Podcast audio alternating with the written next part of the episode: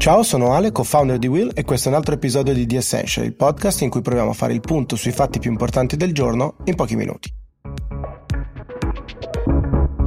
Per una volta concediamocelo, partiamo dalle buone notizie. Fabrizio Palermo, l'amministratore delegato di CDP Venture Capital, infatti, ha presentato il suo piano industriale per i prossimi anni, un piano ambizioso col quale ha detto di voler investire in oltre mille start-up, sviluppare più di 15 acceleratori di nuova generazione e formare 20 nuovi team di gestori, tutto questo entro il 2022. Per farlo ha a disposizione un miliardo di euro che dovrà ovviamente spendere in maniera efficiente ed intelligente. Come sappiamo il Fondo Nazionale Innovazione è un altro dei tasselli del piano industriale di Cassa Depositi e Prestiti che ha previsto per l'innovazione oltre 20 miliardi di euro di investimenti all'interno di un triennio dal 2019 al 2021. Lo ha ricordato anche l'amministratore delegato nella presentazione del piano. Come sappiamo il venture capital, il capitale di rischio che serve alle realtà più giovani, alle start-up perché possano crescere velocemente e raggiungere una massa sufficiente per essere solidamente sul mercato, in Italia è piuttosto debole, mancante, assente oppure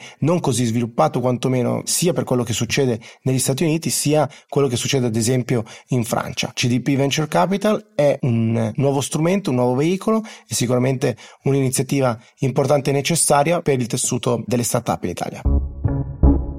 Alla fine è capitato anche a lui. Novak Djokovic, insieme alla moglie Elena, sono risultati positivi al coronavirus. Novak Djokovic, numero uno al mondo di tennis, ha organizzato nei giorni scorsi l'Adria Tour, un set di partite eh, di tennis tra Serbia e Croazia, eh, pensate inizialmente con uno scopo filantropico per sostenere le popolazioni eh, più bisognose e appunto raccogliendo così dei fondi. Però era finito al centro delle polemiche per la mancanza in molti casi delle misure di distanziamento sociale necessarie in questo periodo di coronavirus virus e anche perché c'erano stati diversi nuovi casi di contagi fra gli stessi giocatori. Prima di Djokovic infatti altri due tennisti professionisti, il bulgaro Dimitrov e il croato Borna Koric erano risultati contagiati positivi al coronavirus, così come il preparatore fisico di Djokovic. Il numero uno al mondo si è quindi scusato tramite i social media e ha raccontato il perché dell'iniziativa e ovviamente anche lui dovrà aspettare i prossimi 14 giorni in isolamento e ripetere il test fra 5 giorni.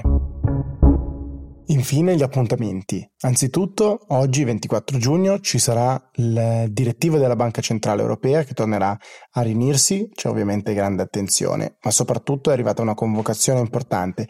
I leader europei infatti si ritroveranno non più dietro a un computer ma di persona il 17 e 18 luglio per parlare dell'accordo sul Recovery Fund. Come sappiamo, il grande piano della Commissione europea, una proposta complessivamente da 750 miliardi, di cui 172 miliardi di euro dovrebbero arrivare all'Italia. Ovviamente un momento davvero importante, non solo per il nostro paese, ma per tutto il continente, sia per provare a ripartire a livello economico, ma anche per testare la propria solidarietà e unione eh, su questi temi così importanti. Necessario riuscire a trovare l'accordo nel mese di luglio per riuscire poi a passare alla fase di ratifica parlamentare a livello nazionale e quindi sperare di essere in grado di spendere i primi soldi all'inizio del 2021. Un appuntamento davvero molto importante per il quale già le forze politiche in Italia stanno chiedendo un confronto politico e anche parlamentare in preparazione ed è giusto che sia così vista la portata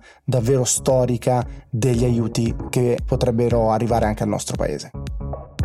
Questo era un altro episodio di The Essential, io vi ringrazio per l'ascolto e come sempre vi invito a scriverci per commenti, suggerimenti o integrazioni. Buona giornata!